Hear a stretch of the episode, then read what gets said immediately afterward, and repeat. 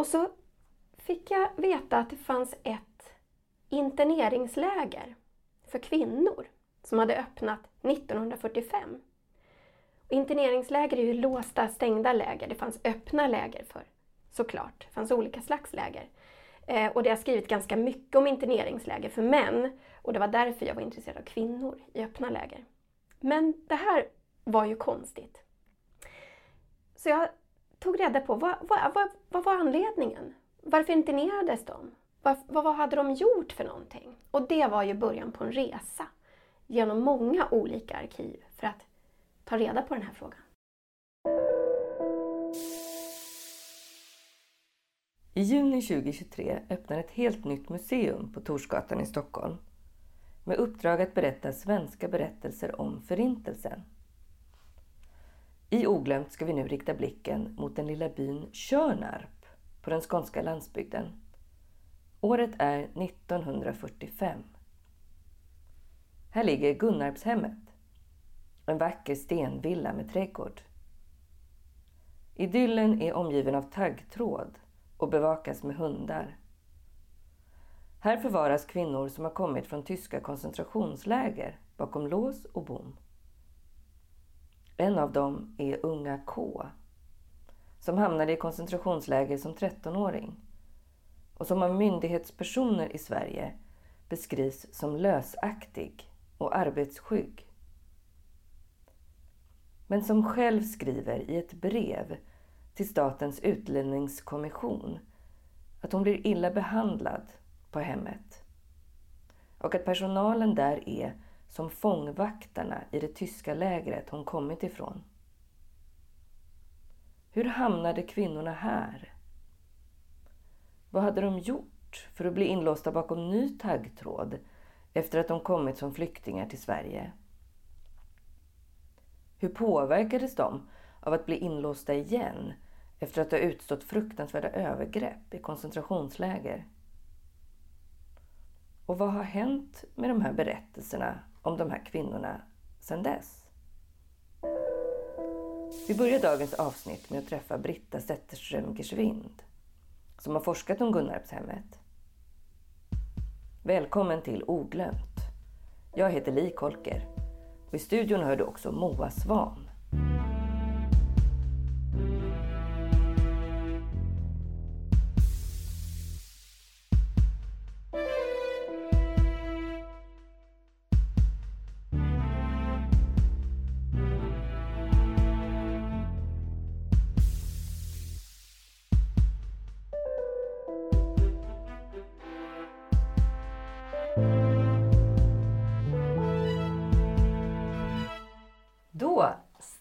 Vi här nu, jag och Moa, tillsammans med Britta Zetterström Geschwind.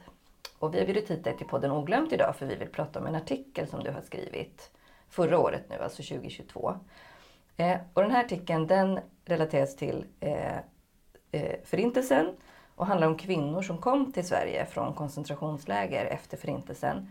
Och när de väl kom hit till Sverige så blev de satta i nya läger, så kallade interneringsläger, med ny taggtråd runt. Och då blir vi väldigt nyfikna på hur du hittade den här historien från början. Ja, det var så här att jag hade ett, ett forskningsprojekt vid kulturvetenskap vid Lunds universitet och hade en postdoc där. Och jag var intresserad av kvinnor som kom till Sverige och från början intresserad av läger lite bredare, så, så kallade flyktingläger eller så kallade utlänningsläger också. Eh, och jag skulle resa runt i Sverige till platser och, och söka de materiella spåren och minnena och intervjua människor eh, och se vad som fanns kvar. Och däribland också de här så kallade repatriandläger, alltså läger för före detta koncentrationslägerfångar som fördes hit efter kriget. Alltså jag blev hänvisad till arkiven. Och Statens utlänningskommission har, alltså på Riksarkivet så finns det alltså handlingar efter ungefär hundratrettio läger. hundraåttio om man tar med små eh, läger också. Eh, och var skulle jag börja? Vilket läger skulle jag titta på? Vilket repatriandläger? Och så fick jag veta att det fanns ett interneringsläger för kvinnor som hade öppnat nittonhundrafyrtiofem. Interneringsläger är ju låsta, stängda läger. Det fanns öppna läger för, såklart. Det fanns olika slags läger. Eh, och det har skrivit ganska mycket om interneringsläger för män. Och det var därför jag var intresserad av kvinnor i öppna läger. Men det här var ju konstigt. Så jag tog reda på, vad, vad, vad, vad var anledningen? Varför internerades de? Vad, vad hade de gjort för någonting? Och det var ju början på en resa genom många olika arkiv för att ta reda på den här frågan. Så du blev intresserad av de här kvinnorna och det hade inte gjort så mycket, skrivit så mycket om kvinnor eh, i den här typen av läger. En ambition har ju varit för mig att försöka hitta de här kvinnornas egna perspektiv. Hur upplevde de det här? Hur hanterar de sin situation och så?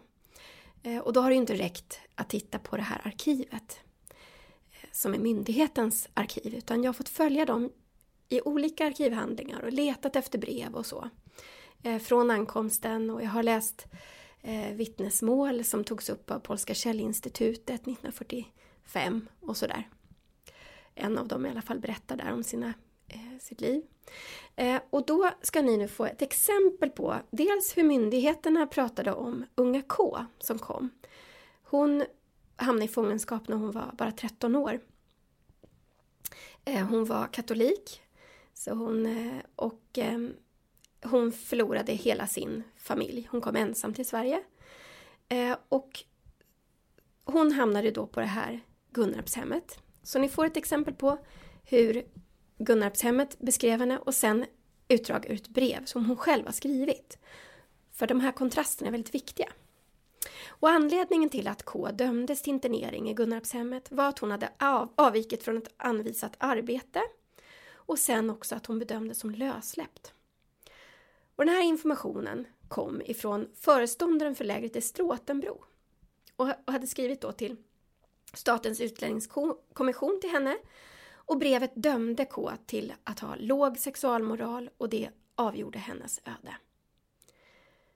Hon är redan från Polen bekant för lösaktigt leverne och har efter sin ankomst till Sverige fortsatt därmed. Vid början av sin vistelse på Stråtenbro syntes hon ha funderat på att ändra levnadssätt. Men sista tiden har hon återfallit och visar sig icke hålla sig till de föreskrifter som finnas på lägret. I hennes bädd har vid inspektion hittats manspersoner, och då hon uppmärksammades på det olämpliga i detta uppträdde hon synnerligen obehärskat och oförskämt mot såväl de polska förtroendekvinnorna som mot lägerchefen. Då vi icke vilja störa den goda stämningen som råder på lägret anhåller vi således efter moget övervägande om att K må överföras till ett annat läger. I den här rapporten så framgår alltså att K hade haft sex med flera män i det rum i boendet där hon hade blivit placerad bara en kort tid efter hon hade kommit ifrån de tyska koncentrationslägren. Och sannolikheten att det här samlaget eller samlagen var byggde på samtycke är ju i det här ljuset väldigt, väldigt liten. Och även om hon hade valt att bjuda in de här männen på sitt rum så väcks ju verkligen frågan om maktrelationer och valmöjligheter som stods henne till, till buds. Och eftersom hon hade olovligt avvikit från det här arbetet eller inte haft förmåga att utföra det eh, och den här händelsen också med männen så dömdes hon till att vara arbetsskygg och lösaktig. Och det ledde till tvångsomhändertagande, internering och medicinska undersökningar. Man letade efter könssjukdomar. Och att hon vantrivdes på Gunnarpshemmet är inte undra på. Så hon skrev ju till Statens utlänningskommission med ett klagomål. Eh, på hur hon behandlades men också hur andra behandlades. Eh, och i synnerhet så skriver hon om en kvinna som, i personalen som arbetar i köket. Så skriver hon så här. Hon har fått hjälp att översätta det här från polska. Hon kritiserar oss alla och vill inte låta oss vara i fred. Hon straffar oss med maten. Och det kommer nog snart så långt att hon slår mig. Hon tror att hon kan göra med mig vad hon vill eftersom jag är yngst. Ska hon ännu börja slå mig? Har jag inte lidit tillräckligt lägret? Ska jag behöva lida nu igen? Jag arbetar så bra jag kan. Jag nekar aldrig till att arbeta. Men hon söker alltid upp något att bråka om. Det är rysliga saker som sker här. Och senare i brevet så skriver hon också att hon är mot oss som eh, fångvakten i de tyska lägren. Och jag har fått nog av det här. Och så försöker hon liksom att, hon skriver till de höga herrarna eh, från Statens utlänningskommission att de ska komma dit och se för sig själva. Eh, och det verkar inte ha skett. Utan det här brevet, det skickades tillbaka från Statens utlänningskommission till lägrets föreståndarinna för kännedom. Eh, och som också hade möjlighet att ge ett skarpt svaromål till, till Statens utlänningskommission. De beskriver K som hysterisk, intellektuellt lågt stående och ohygienisk. Eh, så att hon blir liksom den här stereotypa fallna kvinnan då i det här brevet. Eh, Så det är ett exempel på hur, hur jag har jobbat. Jag har försökt hitta olika perspektiv, olika röster. Eh, försöka för, förstå en händelse från olika eh, synvinklar. Och då blir vi nyfikna på vad, vad var det då, då precis? Vad hade de gjort? Vad var det för kvinnor? Varför hamnade de i det här då stängda, som du säger, lägret? Just det. Ja, för när de kom, alltså alla de här som hade kommit från koncentrationslägren, de var ju först i karantänsläger som också hade taggtråd för att man var rädd för spridande sjukdomar och sånt. Och sen kom man till olika, utslussades till olika öppna läger runt om. Men vid ankomsten så sorterades människor. Man tog reda på alla möjliga saker om dem. Om det kunde vara så att de var en risk för det svenska samhället. Så det gällde ju alla kategorier av flyktingar. Och i en statlig utredning om en ny invandringslag som presenterades tidigt nittonhundrafyrtiofem så beskrivs det här inrättandet av Gunnarpshemmet. Det argumenteras för behovet, vilken sorts kvinnor det ska handla om. Och inte minst så handlar det där om danska och norska kvinnor som hade haft förbindelser med ockupationsmakten till nazistpartiet. Eller hade haft bara intima förbindelser, kärleksrelationer, sexuellt umgänge eller barn med tyska soldater till exempel. Men i praktiken så blev det här en anmärkningsvärt disparat grupp kvinnor som fängslades här. De hade olika nationalitet, ålder, olika klassbakgrund, religion och etnicitet. De kom från Norge, Danmark, Frankrike, Tyskland, Polen och Nederländerna. Och ett flertal var före detta koncentrationslägerfångar, både judar och icke-judar.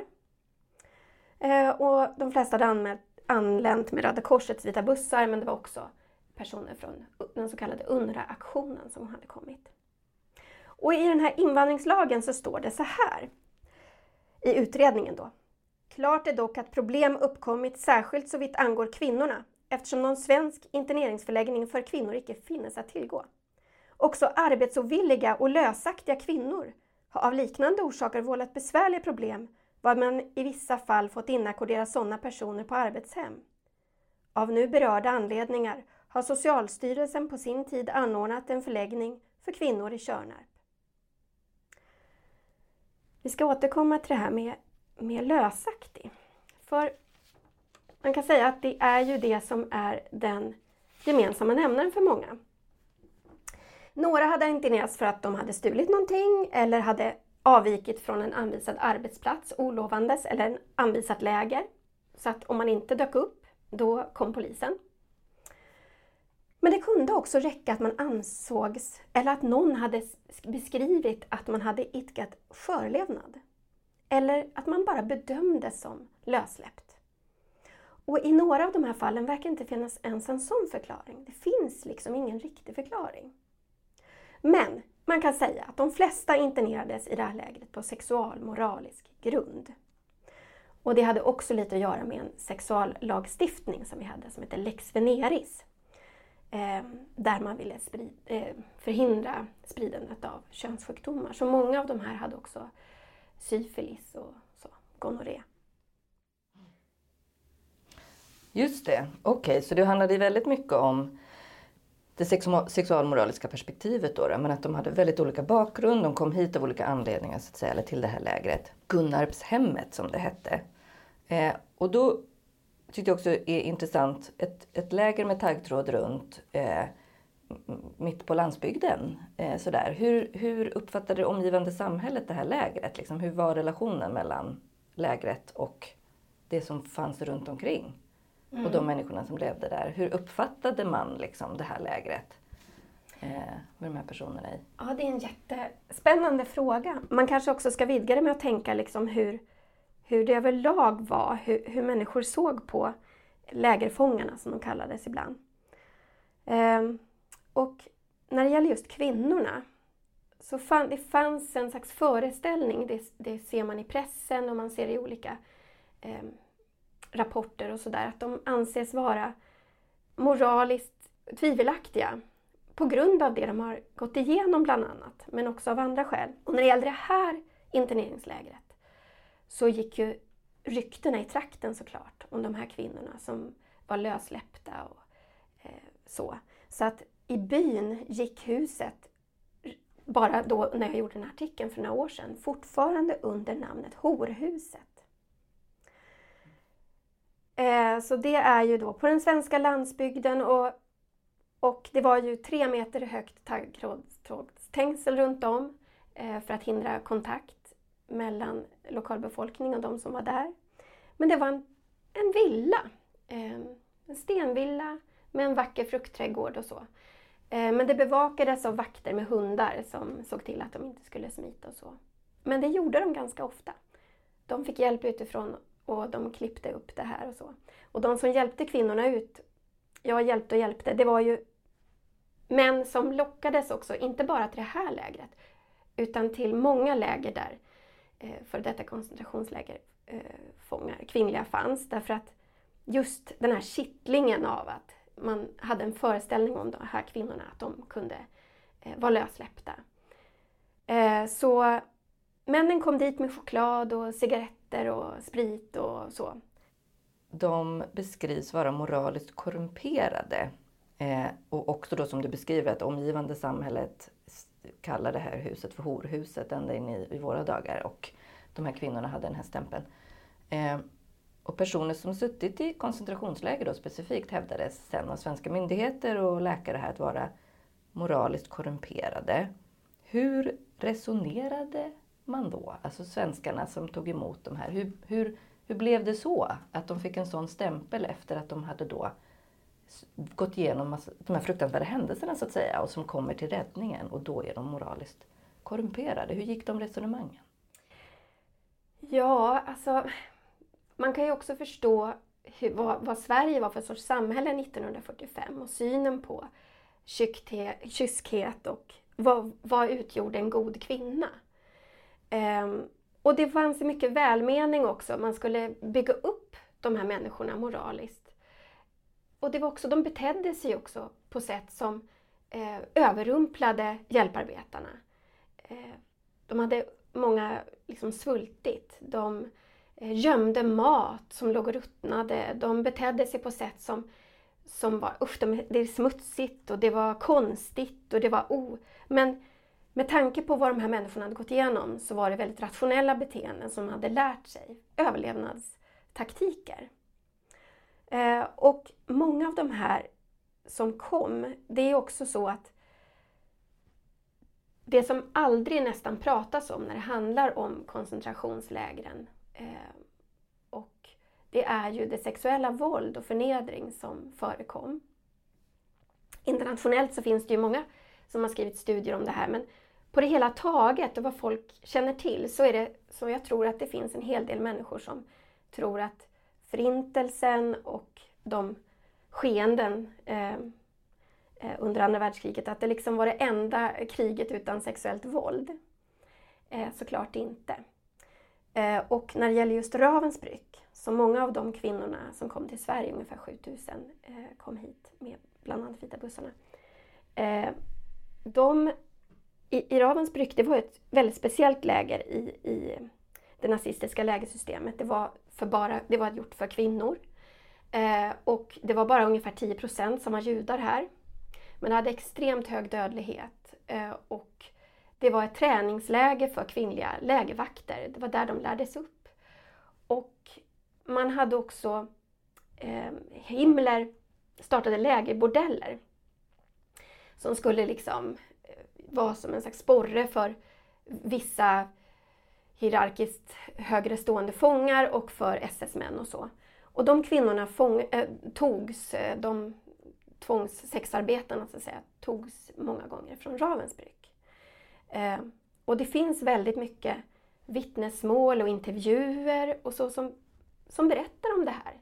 Men när det sen filtreras i sådana här poddar eller i museiutställningar eller historiska böcker eller verk eller så, då filtreras det bort. Och jag tror att ofta det är av medmänskliga, alltså någon slags etiska, man vill inte, det är en slags censur. Eh, och, så det är inte bara det att kvinnor och män också inte har velat berätta om sexuellt våld eller inte har gjort det. Det har de gjort. Men det kan också vara så att den som lyssnar inte vill höra. Ja, men det är ett väldigt märkligt faktum som flera andra forskare också har diskuterat. Bland annat Malin Thor Tureby, professor i historia eh, vid Malmö universitet. Eh, men just det här att eh, intervjuer och vittnesmål har inte använts av, av svenska historiker så mycket som, som källa, märkligt nog. Eh, så att det blir, det blir väldigt lätt så att eh, den överlevande blir som en slags, eh, får en slags eh, fångströja över vad är en överlevande, vad är rätt sorts. Eh, och det är det som drabbar de här kvinnorna som jag har skrivit om. Det finns vissa saker som de taktiskt aldrig kan berätta för någon. Därför då förstör de alla sina möjligheter. En sån är att berätta om sexuellt våld. Eh, därför att då stigmat fastnar, klibbar fast på dem direkt. Eh, då kommer det liksom de här följdfrågorna, men jaha, hon var prostituerad. Så att vad jag har sett, de jag har tittat på, det, det är att de på olika sätt försöker värja sig från den sortens eh, eh, överhuvudtaget förknippas med någon typ av sexualitet. Eh, och det är ju självklart så att många, väldigt många av dem som kom eh, till Sverige hade den sortens erfarenheter. Så dels i kontakt med myndigheter var ju självklart inget man berättade, men andra överlevande kunde berätta det om en annan.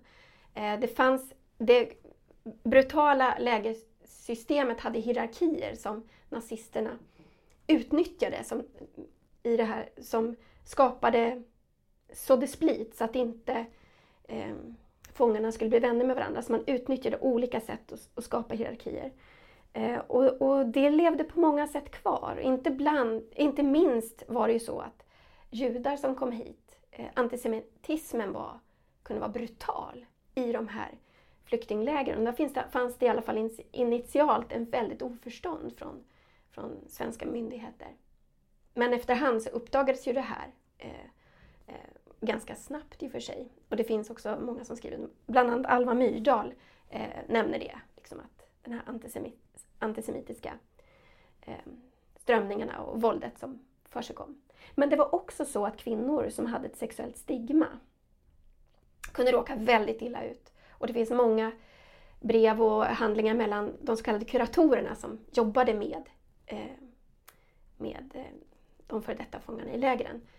Och överhuvudtaget kuratorer jobbade med, med, med flyktingars perspektiv och så. Där ser man att de förflyttar, försöker förflytta personer som har fått ett sexuellt stigma till exempel till något annat läger. För att det blir problem.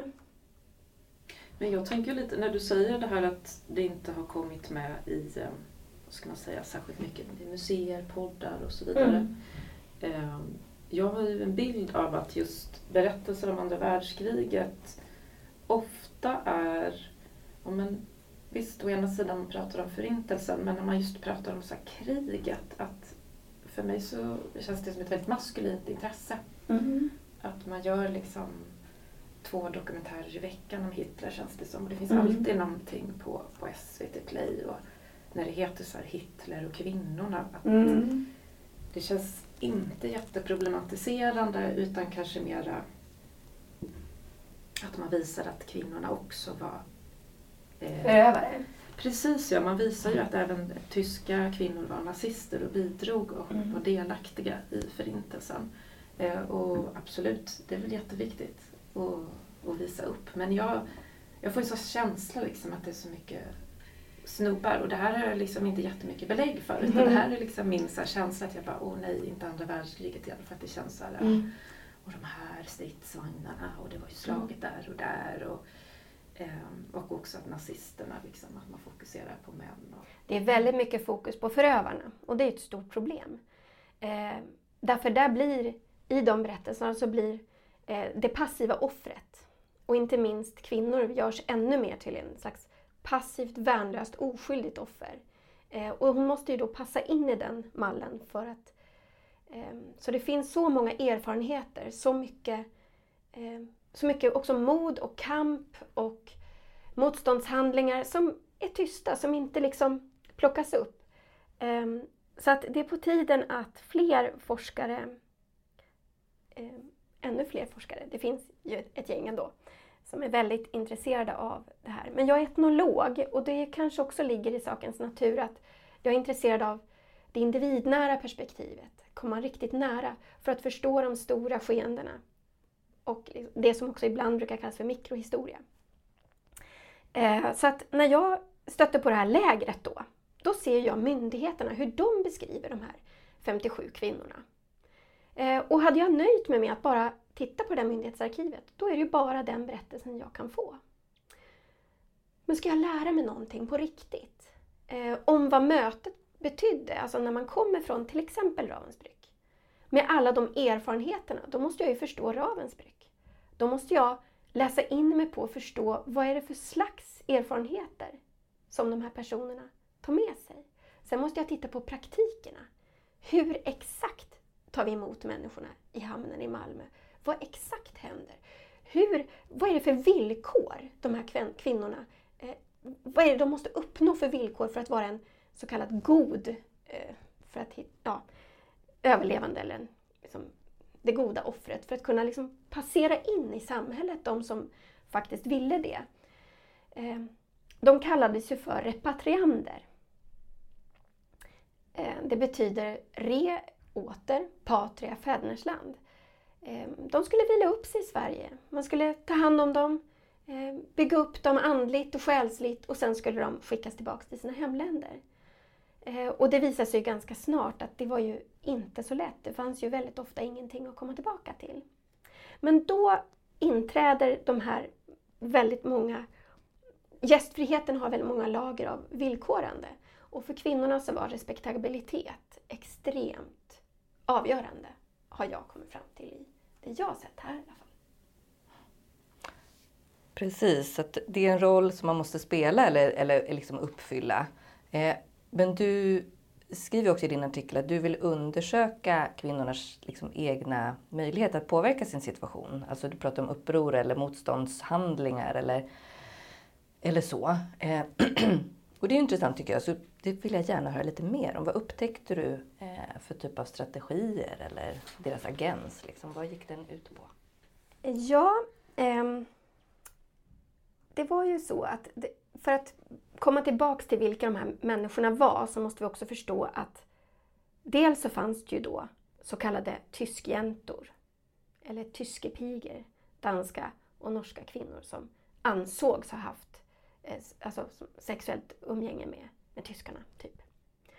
Eh, som sattes där på de grunderna. Och där fanns också olika personer som hade genomgått tyska koncentrationsläger. Och där fanns det både personer som jag, sen vi, som jag har sett var ganska högt i rang som funktionsfångar.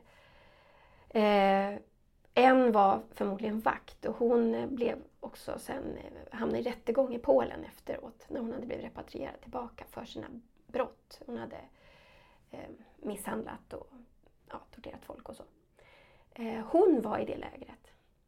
Det var också... Eh, judar som, eh, eh, och eh, katoliker. Och det var ju inte alltid det här var enkla relationer. Och en kvinna, hon hamnade på Tjörnarpshemmet, eller Gunnarp, det kallas också för Tjörnarpshemmet. Hon hamnade där efter att, först hade hon angett två kvinnor. För att de hade varit eh, fångar med, med, som S S hade gett befogenhet att misshandla och vakta andra fångar. Eh, och det var ju de tvingade till, annars skulle ju de bli misshandlade, dödade. Men hon kände igen dem och eh, då skickades de till Gunnarpshemmet, de här två som hon hade känt igen. Hon och några andra polskar. Sen hände en incident på den här flyktinglägret, det öppna läger där hon var, där män hade hittats i hennes säng. Och då ansågs hon vara lössläppt. Och hon skickades till samma läger dit de här två andra kvinnorna hade skickats. Så hon hamnade på Gunnarpshemmet tillsammans med två kvinnor hon hade angett. Så att den sociala dynamiken i den här ganska idylliska villan på landsbygden omgiven av sitt taggtrådsstängsel, eh, det är väldigt anmärkningsvärt. Just det, precis. Så att man buntar ihop alla de här kvinnorna som också har liksom... Eh, Eh, relationer eh, från början där man känner att man absolut inte skulle vilja att de tvingas vara tillsammans. Men man gör det för att de har liksom begått olika typer av brott eller så. Och vad händer med de kvinnorna? Och formellt har de ju faktiskt inte ens alltid gått, begått något brott. Inte ens i svensk lagstiftning på den tiden.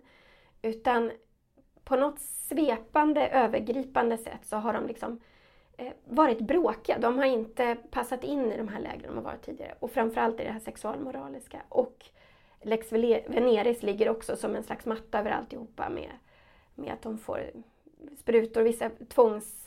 De vägrar ju behandlingar en del. De är jätterädda för sprutor. Inte så konstigt när man betänker vad man har gått igenom.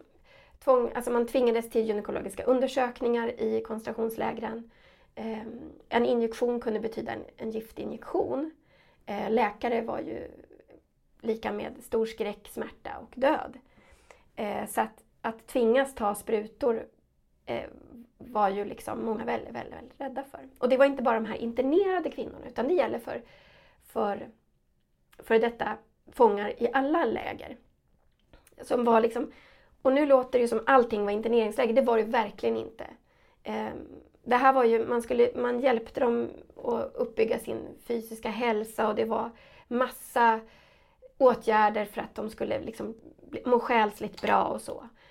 Men i det här finns en slags bevakning också. Det är liksom dubbelt. Och just Gunnarpshemmet blir ju som en slags lackmustest på synen, om ni förstår hur jag tänker. Mm.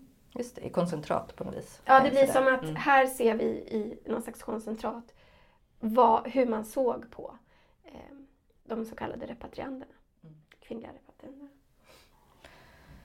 Precis, så vad händer då med de här kvinnorna eh, när de är på Gunnarpshemmet? När de kommer från taggtråd och så hamnar de bakom ny taggtråd eh, och de blir misstrodda och de blir utsatta för olika, som vi skulle kalla, smutskastningskampanjer. Eh, av olika, både myndighetspersoner och läkare, men också av, av andra kvinnor då, som de eh, måste sedan dela, eh, dela det här nya hemmet med, så att säga. Eh, och de måste försöka värja sig på något vis och de behöver försöka föreställa sig en framtid kanske, om de Precis. orkar det och sådär. Vad gör de? Vad händer med ja. de här kvinnorna?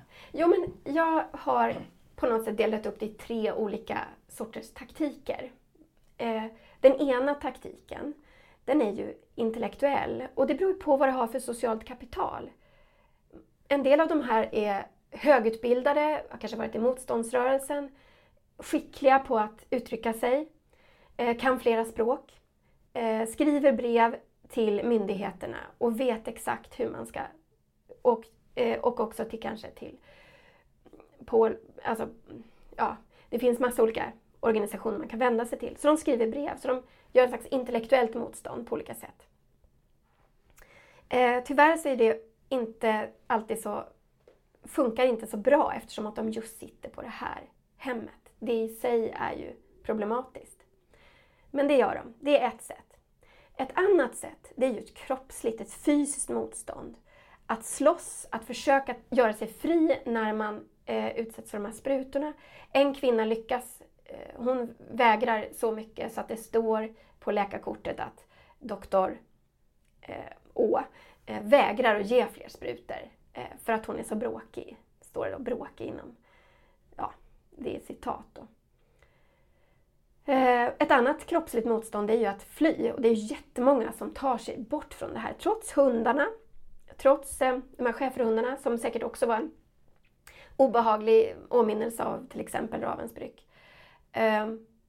Trots allting, trots de här vakterna, så de flyr med lakan genom fönstret.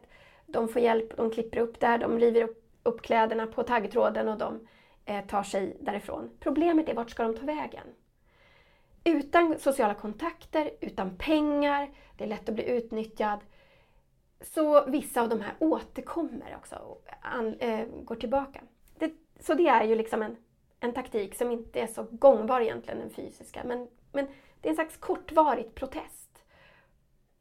Sen finns den tredje som jag kallar för relationell. Och det är ju det här att gifta sig. Det är ju en upprättelse av nåde. Det är den, den du kan få, moralisk upprättelse, att vara gift. Så en del skriver kontaktannons, svarar på kontaktannonser, försöker liksom hitta någon. Men de är inspärrade. De har inte samma möjligheter som andra. Eh, så några av de här personerna som då träffar män vid, vid stängslet, för de är ju liksom den sista chansen. På något sätt så handlar det om att riskera sin sexuella moral ännu mer för att kunna få upprättelse moraliskt. Att bli ett liksom moraliskt subjekt. Eh, Så det finns exempel i de här rapporterna och så på hur, hur de har liksom mött upp med, med svenska män och försökt att gifta sig. Det finns, det finns en massa också förfrågningar om giftermål och avslag på permissioner för förlovning och så. För om man nu lyckades gifta sig, då fick kvinnorna uppehåll, då fick de ett medborgarskap så småningom. Så det var vägen till ett medborgarskap. Och det kunde också vara väldigt farligt att bli repatrierad tillbaka till Polen till exempel. Det var ju eh, för vissa liksom livsfarligt. Så att här gjorde man olika saker. Man tog till, och vissa personer tog till alla de här strategierna. De skrev brev, de försökte fly, de brottades, de eh, försökte hitta män. De gjorde liksom alla de här eh, olika taktikerna. För vissa gick det ett tag, men ja... ofta var det liksom en väldigt, väldigt svår väg att ta sig fram. Mm. Ja, just det, du pratade lite om också, vi kom in lite på det som hände med kvinnorna efter att de hade vistats här på Gunnarpshemmet. Och det är ju lite olika berättelser då då. Vi vet vad de försökte göra, eller du har liksom tagit reda på vad de försökte göra, och då var det här med giftermålet med en svensk man var liksom... den heliga graalen på något vis, för att man skulle få stanna. Men meningen var att de flesta skulle skickas tillbaka. Vad hände med de här femtiosju kvinnorna? Har du kunnat liksom spåra dem? Ja, alltså jag har ju inte kunnat spåra alla de här femtiosju. Utan jag har fokuserat på några personer som jag följt genom olika, genom läger Sverige. Genom, från ankomst eh, och så. Eh, men... faktiskt kvarstår väldigt mycket att göra. Flera av dem som jag har tittat på, de repatrierades. Till exempel den här eh, flickan K som eh, internerades efter att, ha, eh, efter att hon hade angett två andra. De tre skulle interneras tillsammans med, med en fjärde före detta vakt. Den här som blev sen eh, ställd inför rätta. De skulle också skickas med samma transport till båten. Och det hindrade föreståndare innan. Och det kan man ju tänka att det är för unga K:s skull, eftersom att hon riskerade misshandel och sådär. Men det var faktiskt tvärtom. Det var för att skydda de andra. Därför att annars skulle K berätta för alla andra vad de här hade gjort. Och då skulle de riska, riskera att misshandlas eller råka illa ut. Så det var liksom... Så det, det som jag upptäckte är ju att de här kvinnorna behandlades väldigt mycket utifrån vilket kapital de hade i när det gäller liksom ärbarhet. Och lägret handlar också väldigt mycket om att bygga upp deras eh, kvinnliga kompetenser. Bädda sängen, eh, sköta hushållssysslor. Sådana här saker. Och de som eh, har lyckats väldigt bra med det, de får väldigt goda omdömen. En kvinna, hon som också sen, eh, den här vakten, hon får permission för att förlova sig. Så henne håller det liksom på att lösa sig för. Men eh, eh, brodern till den här mannen hon ska gifta sig med skickar ett eh, brev till myndigheterna och säger att hon vill bara gifta sig med min bror för att stanna och det här, han är debil och han har inte pengar, hon, han kan inte försörja en fru. Eh, och då drar man tillbaks det här och hon får aldrig, de får inte träffas. Så det finns brev från honom där han försöker verkligen få träffa henne och sådär. Eh, men hon repatrieras då. Men inte med samma transport som K. Varför var det farligt att, att åka tillbaka? Oj, nu, då blir det liksom en, en ny podd. Jag tror vi får, eh, men det var i det politiska läget i Polen. Eh, helt enkelt. Och det var ju också så att eh, beroende på vem du hade varit och vad du bar med dig så var det verkligen, kunde det verkligen vara en stor risk att komma tillbaka. Precis som det är idag. Alltså.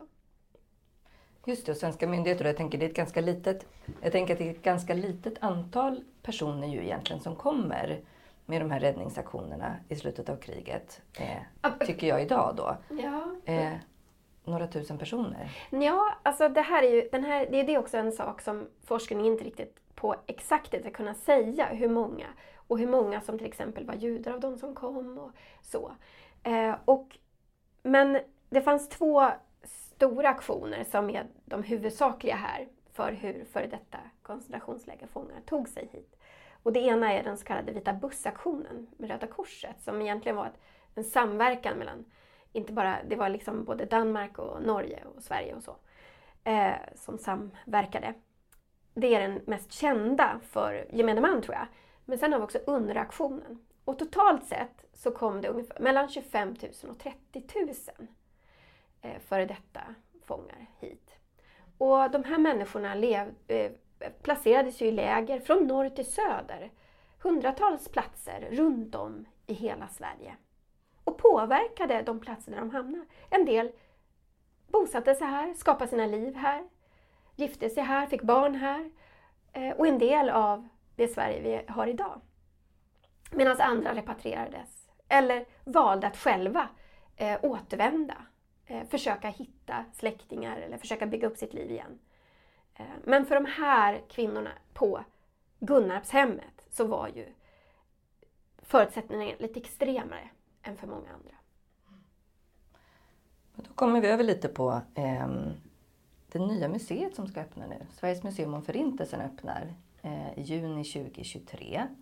Och du är ju eh, forskningssamordnare för Sveriges museum om förintelsen. Eh, och då har ju ni gjort ett stort arbete här inför att museet ska öppna med nya utställningar eh, i juni. Ni har till exempel gjort en insamlingsturné i Sverige där ni har stannat på olika platser eh, och haft programverksamhet. Och så har ni liksom efterfrågat berättelser på de här platserna. Är det någon, några sådana här berättelser som har dykt upp då? Jag tänker apropå, som du säger, att det här var ingenting man ville berätta. Eh, om man gjorde det så råkade man illa ut. Eh, att just den här typen av berättelser om kanske sexuellt våld eller så, de är rätt tystade. Sådär. Men har ni upptäckt, har det kommit några sådana berättelser när ni har...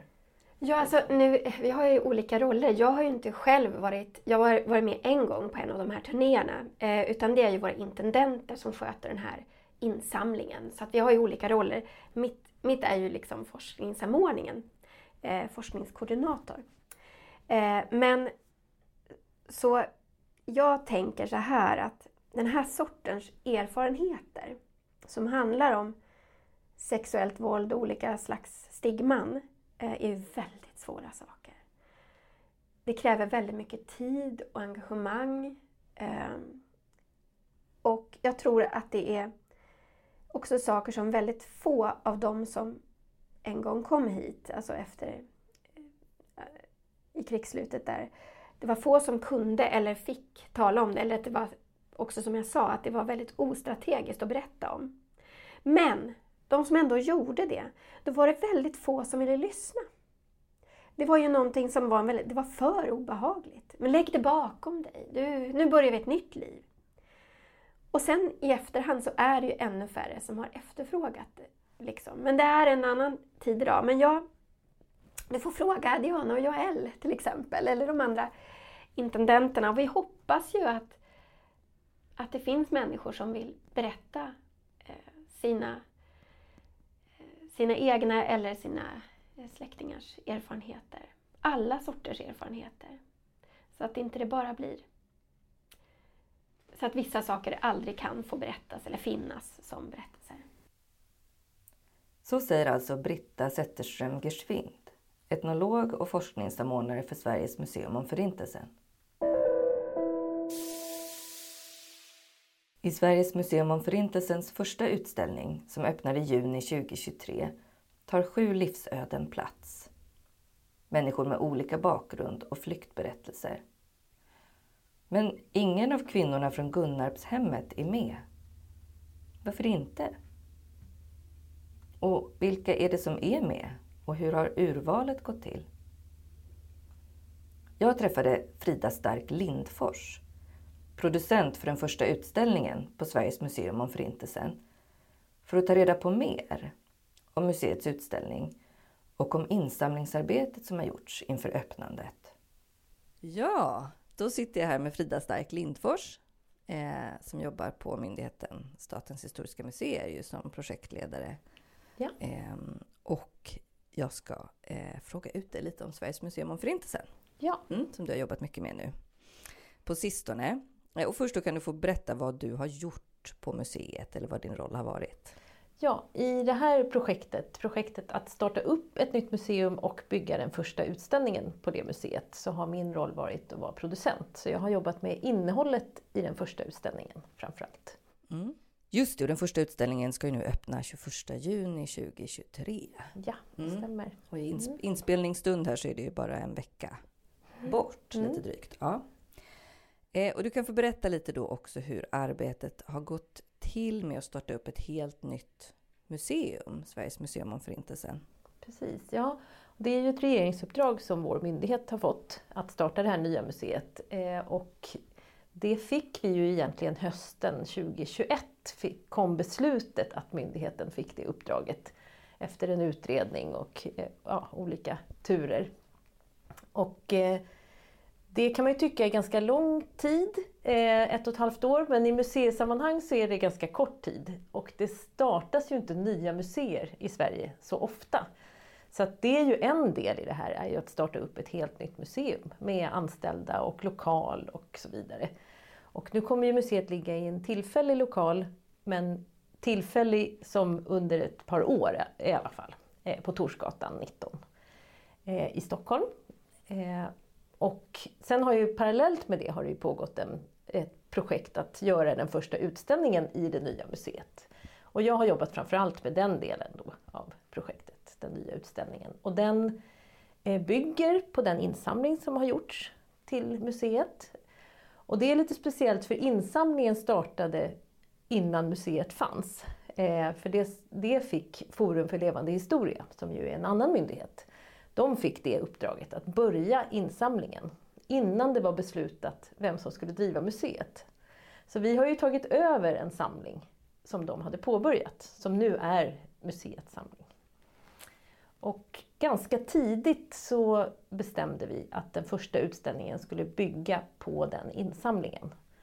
Eh, för det är ju ett oändligt ämne, ett oändligt material eh, förstås. Det svåra är ju inte att veta vad som ska vara med i utställningen, utan det svåra är ju att bestämma vad som inte ska vara med i en sån här utställning.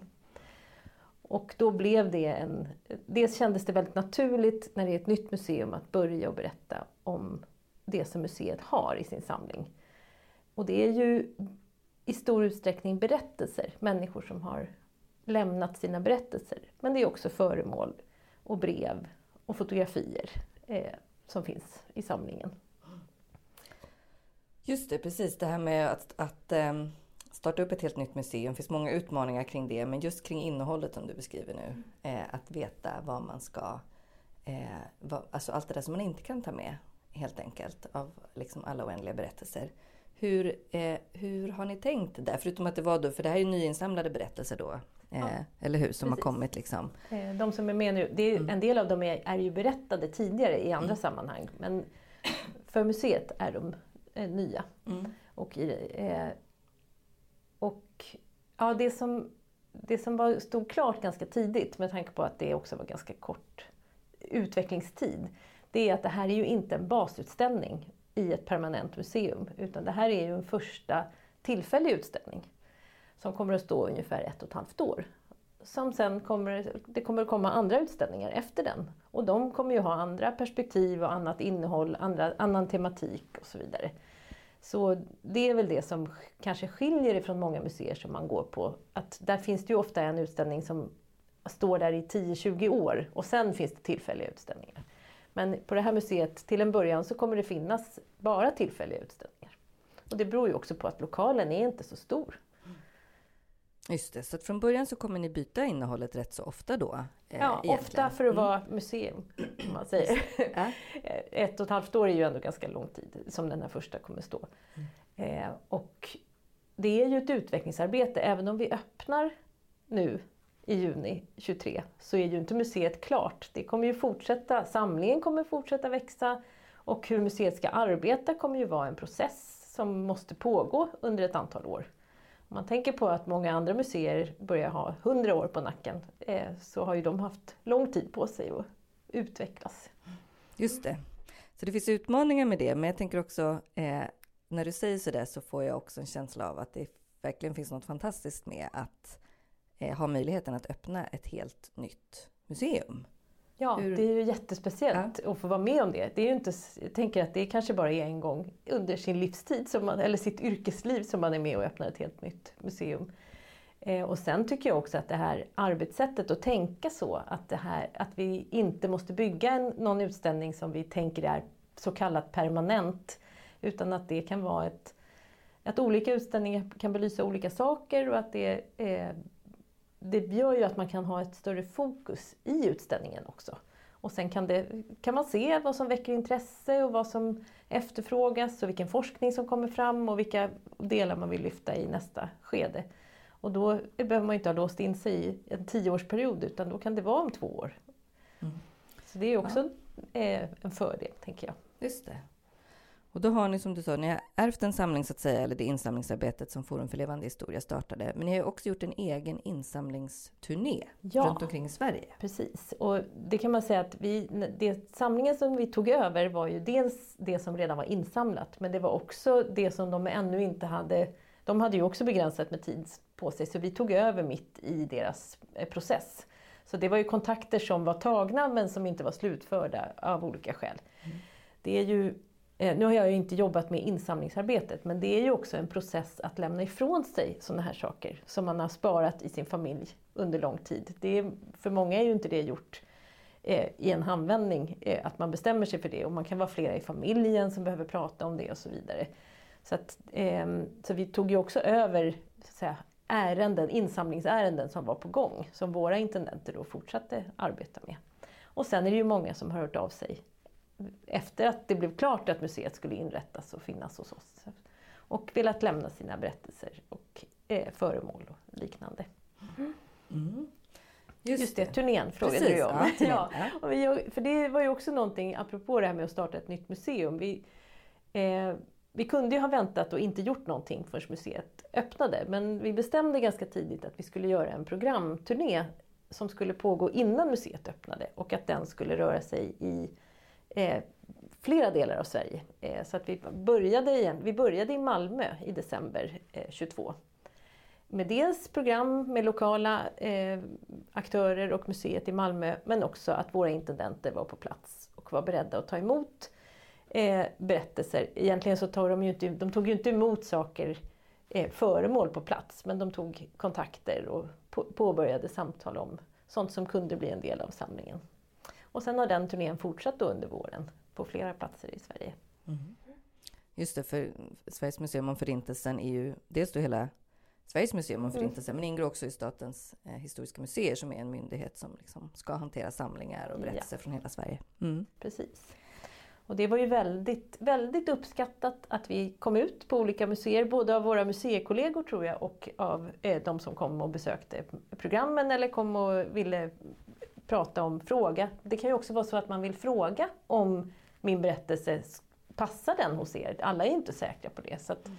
att få tillfälle då att prata med den som, de som jobbar med samlingen var ju väldigt bra. Mm. Och att vi verkligen visade att vi är hela Sveriges museum. Mm. Mm. Just det. Och av de berättelserna då som eh, ni har samlat in och som ni också fick i den samlingen som var påbörjad. Vad är det som har valts ut nu att ingå i den här första utställningen? Ja, då ska man ska faktiskt man får vara lite krass när man har så här ont om tid. Så att det, det mesta av det som är med, det, kom in, det har ju kommit in redan när Forum för levande historia samlade in. Eh, för dels är det en process att ta emot någonting till samlingen. Och så ska vi säga att en del av det som ställs ut är faktiskt inlån.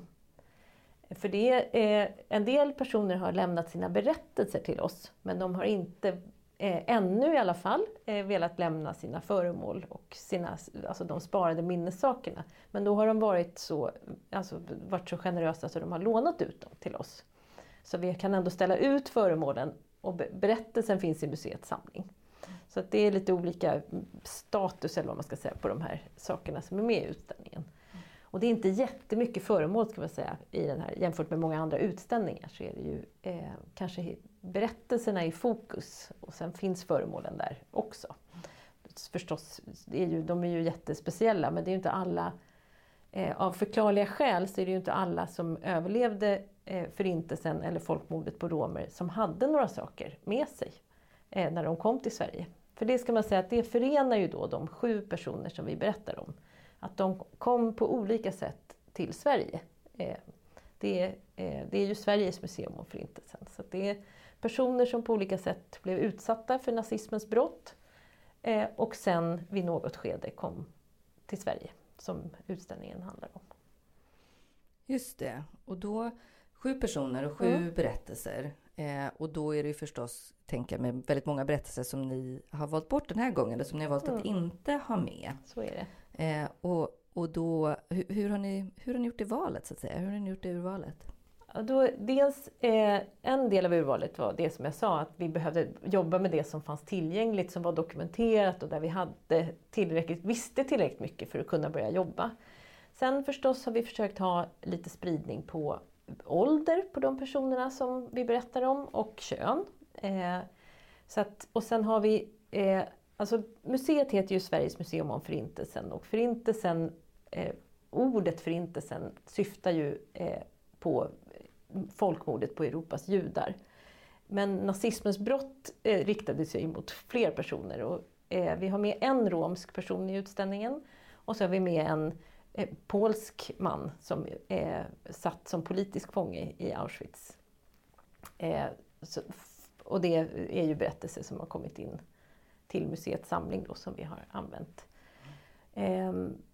Eh, och sen har vi ju försökt tillsammans, det är ju klart att varje sån här berättelse skulle kunna vara en hel utställning.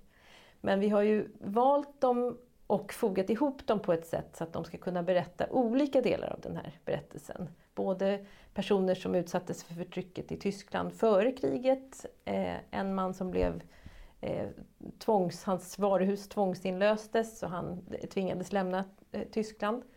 Eh, han satt också i koncentrationsläger under en kort period innan han lämnade Tyskland. Ba- en flicka som kom med barntransporterna inom den särskilda barnkvoten. Eh, den här, en romsk flicka vars familj eh, blev mördad eh, och som hamnade i, i förintelseläger men överlevde och kom till Sverige med de vita bussarna. Eh, och en kvinna, en ungersk kvinna som levde under falsk identitet eh, under, och klarade sig undan deportationen av judarna i Ungern. Och sen kom hit till Sverige på femtiotalet. Eh, och det är ju också en eh, viktig del av det här att vi tänker ofta på de som överlevde som kom direkt efter kriget. Men sen kom det ju människor som arbetskraftsinvandring och av andra skäl, politiska skäl till Sverige senare. Som också hade de här erfarenheterna. Eh, och, det, och där är många faktiskt just romska eh, överlevande som kom senare. Som inte betraktades då som överlevande eftersom de inte kom direkt efter kriget. Så att, ja, vi har försökt, det finns fortfarande många, många berättelser som ju inte ryms i det här. Men vi har försökt sätta ihop dem så att de ska berätta ur ganska många perspektiv tillsammans i alla fall. Mm, just det, mm. Så helheten ska ge... Liksom besökaren en ganska god bild ändå av vad, vad det handlar om, ja, eller vilka olika det. Anledningar man kan ha haft för att ha kommit. Precis, och eh, det kan man väl säga att det, Det går ju att göra olika val när man gör en sån här utställning. Man kan ju antingen berätta en så att säga, generell bakgrundshistoria som, som huvudspår. Att verkligen berätta så här, vad var det som hände i Tyskland, hur var den politiska utvecklingen från... Ja, man kan ju börja vid första världskriget, man kan börja... Ja, det finns ju massa tillfällen i historien när man kan starta en sån berättelse. Man kan berätta om antisemitismen som är liksom månghundraårig och så vidare. I det här fallet så har vi valt att göra tvärtom, att vi börjar med de här personerna och så berättar vi den generella historien utifrån dem. Men fokus ligger på de här personernas berättelser och inte på så väldigt mycket fakta kring bakgrund och så vidare. Utan det får man antingen, hoppas ju vi blir nyfiken på och söka, fortsätta söka reda på den informationen. Eller så får man kanske vänta, kanske det kommer en annan utställning som är mer en sån Eh, faktamässig utställning. Mm. Just det, och museet heter ju Sveriges museum om förintelsen, men som du sa så, så är ju själva begreppet eh, förintelsen är ju eh, li- liksom begränsat på det sättet mm. att det handlar om folkmord på, på judar. Och ni eh, har ändå valt och har i uppdraget, antar jag, att också jobba liksom med det större perspektivet, eller hur? Mm, uttalat att jobba med den romska, folkmordet på romer också. Eh, och sen i den här utställningen eh, så tycker jag tycker att, att vi har med en person som inte är romsk eller judisk. Eh, det visar ju dels på att eh, nazismens brott riktade sig mot olika personer, men det visar ju också på att det såg olika ut beroende på vem man var. Eh, där det ju från nittonhundrafyrtioett fanns ett mål att utrota eh, Europas judar. Eh, Medan man, om man till exempel var polack och misstänktes för eh, politisk motståndsverksamhet eller liknande, kunde man ju också bli eh, deporterad till ett läger. Men då var ju inte, målet var ju fortfarande inte detsamma om man ser det då ur eh, nazisternas eh, synvinkel.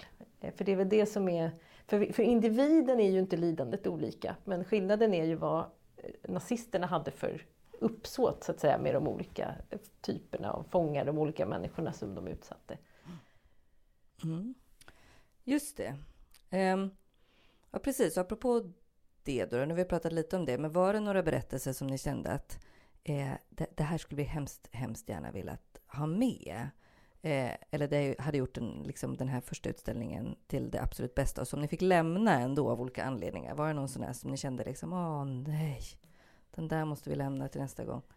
Um, alltså det finns ju säkert jätte, jättemycket. Det som skulle vara väldigt intressant att berätta om, eh, det, som, det skulle ju vara, som vi inte berättar så mycket om, det är ju hur mottagandet i Sverige såg ut. Hur, alltså efter kriget, eh, hur, så att säga, hur man såg på de här människorna som kom, hur de, hur de såg på Sverige när de kom. Vad som hände, gå in lite i de berättelserna skulle ju vara spännande med att få det svenska perspektivet på ett tydligare sätt.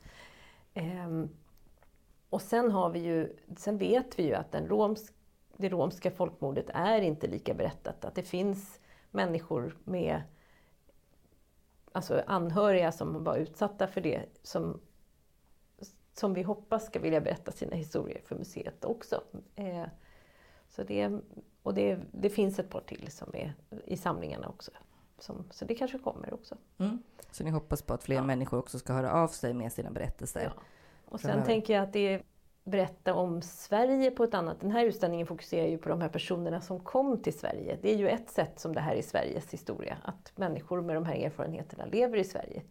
Men sen kan man ju också fokusera på en annan gång på Sveriges roll, mer som nation och på olika personer. Sverige var ju inte ett heller. Det fanns ju människor i Sverige som gjorde, agerade och tyckte på väldigt många olika sätt. Och det, har en ganska, det finns med, eh, men det har en ganska liten plats i den här utställningen. Så det är också ett spännande ämne att titta vidare på. Mm. Mm.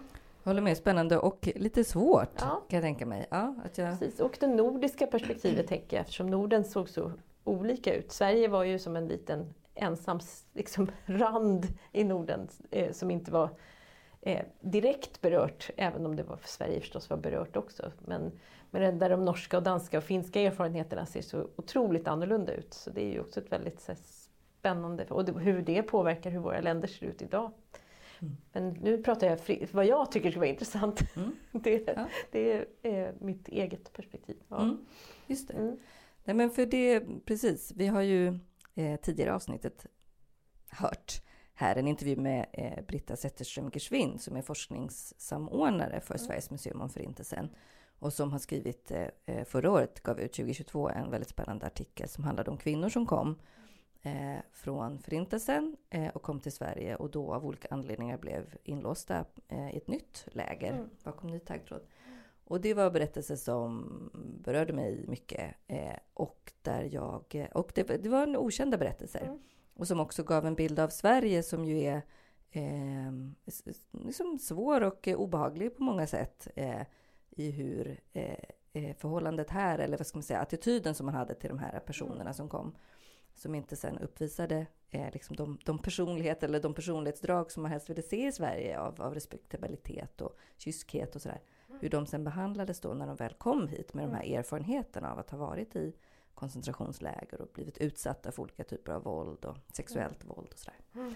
Jo. Eh, och så i, den... en, precis, i en tid när man inte alls tänkte i banor kring posttraumatisk stress eller liknande, så det, det är väldigt speciellt. Och det är ju också ett, en tematik eh, som ju skulle vara spännande att lyfta, särskilt som vi har den forskningen så nära till hands för museet eftersom Britta jobbar med museet också. Mm, just det, mm. så det skulle eventuellt kunna mm. vara en framtid där. Ja, säkert. Kanske. Ja, precis. Ja, okej. Okay. Och vad händer nu framöver? Vi har pratat lite om det, men museet öppnar nu och sen har ni en utställning som kommer stå i kanske ett och ett halvt år. Ni fortsätter ta emot berättelser. Kommer ni göra några fler turnéer eller några liksom kampanjer eller vad händer nu? Det tror jag. Just nu är nog fokus väldigt mycket kring att öppna, men den här programturnén så som jag har förstått det så har ju den Alltså att den har varit väldigt uppskattad från de som har besökt den, men även de som har jobbat med den mycket har ju tyckt att det var ett väldigt, ett väldigt bra arbetssätt. Så att jag har tyckt att det låter som att det kanske blir en fortsättning, men jag vågar inte lova det. Det kan ju vara så att det kan komma lite längre fram också, att det behöver vara ett annat fokus nu i början när museet faktiskt öppnar på plats. Det finns saker man behöver ta hand om rent praktiskt där. Men det drar ju igång med pedagogisk verksamhet, skolvisningar. Jag tror att det är första lärarkvällen är i ja, slutet på augusti, så att det, eh, pedagogerna drar igång och börjar jobba eh, med själva utställningen och innehållet. Och sen förutom utställningen så finns det ju, kommer det ju finnas som ett, det vi kallar arkivet. Ett rum där man kan dels eh, söka i andra arkiv, och då är det ju vissa arkiv som vi, man har tillgång till om man är på plats. Eh, och sen vi, andra som vi kan hänvisa till som man också kan söka i hemma. Men där finns ju bland annat massor med videointervjuer med människor som har erfarenheter från, som nu finns över hela världen. Men två sådana videointervjuer finns ju också eh, som är gjorda i en speciell teknik som kallas Dimensions in Testimony. Där man ju har intervjuat två personer på svenska i ungefär en veckas tid. Eh, och där man som besökare kan ställa frågor till dem och få ett relevant svar på sin fråga med hjälp av A I-teknik. Det är ju alltså eh, inte A I-svar utan det är personens egna svar. Men de matchas mot frågorna med hjälp av A I. Så att, eh, det är ju också en sak som man kan ta del av när man kommer till museet. Och som man kan jobba med i program och pedagogik och så vidare. Just det, Dimensions in Testimony. Precis, det är ett ansikte mot ansikte möte ja. helt enkelt med en eh, person som överlevt förintelsen. Precis. Mm. Och då är det ju, finns ju många på engelska, men det finns två eh, på svenska som är gjorda. Och sist här hörde du Frida Stark Lindfors, producent för den första utställningen på Sveriges museum om förintelsen, som har öppningsdatum tjugoförsta juni tjugohundratjugotre. Arbetet med Sveriges museum om förintelsen kommer alltså att fortsätta med nya utställningar och ett fortsatt insamlingsarbete. Utmaningarna är många med att starta upp ett helt nytt museum och särskilt kring ett sådant ämne. Men Frida och kollegorna är glada att museet äntligen ska öppna och nyfikna på att ta del av besökares reaktioner och tankar om innehållet. Du har lyssnat på Oglömt, en podd om att göra historia. Oglömt görs av Södertörns högskola i samarbete med Historiska museet. Programledare var Li Kolker och Moa Svan. Tekniker Florence Agostini.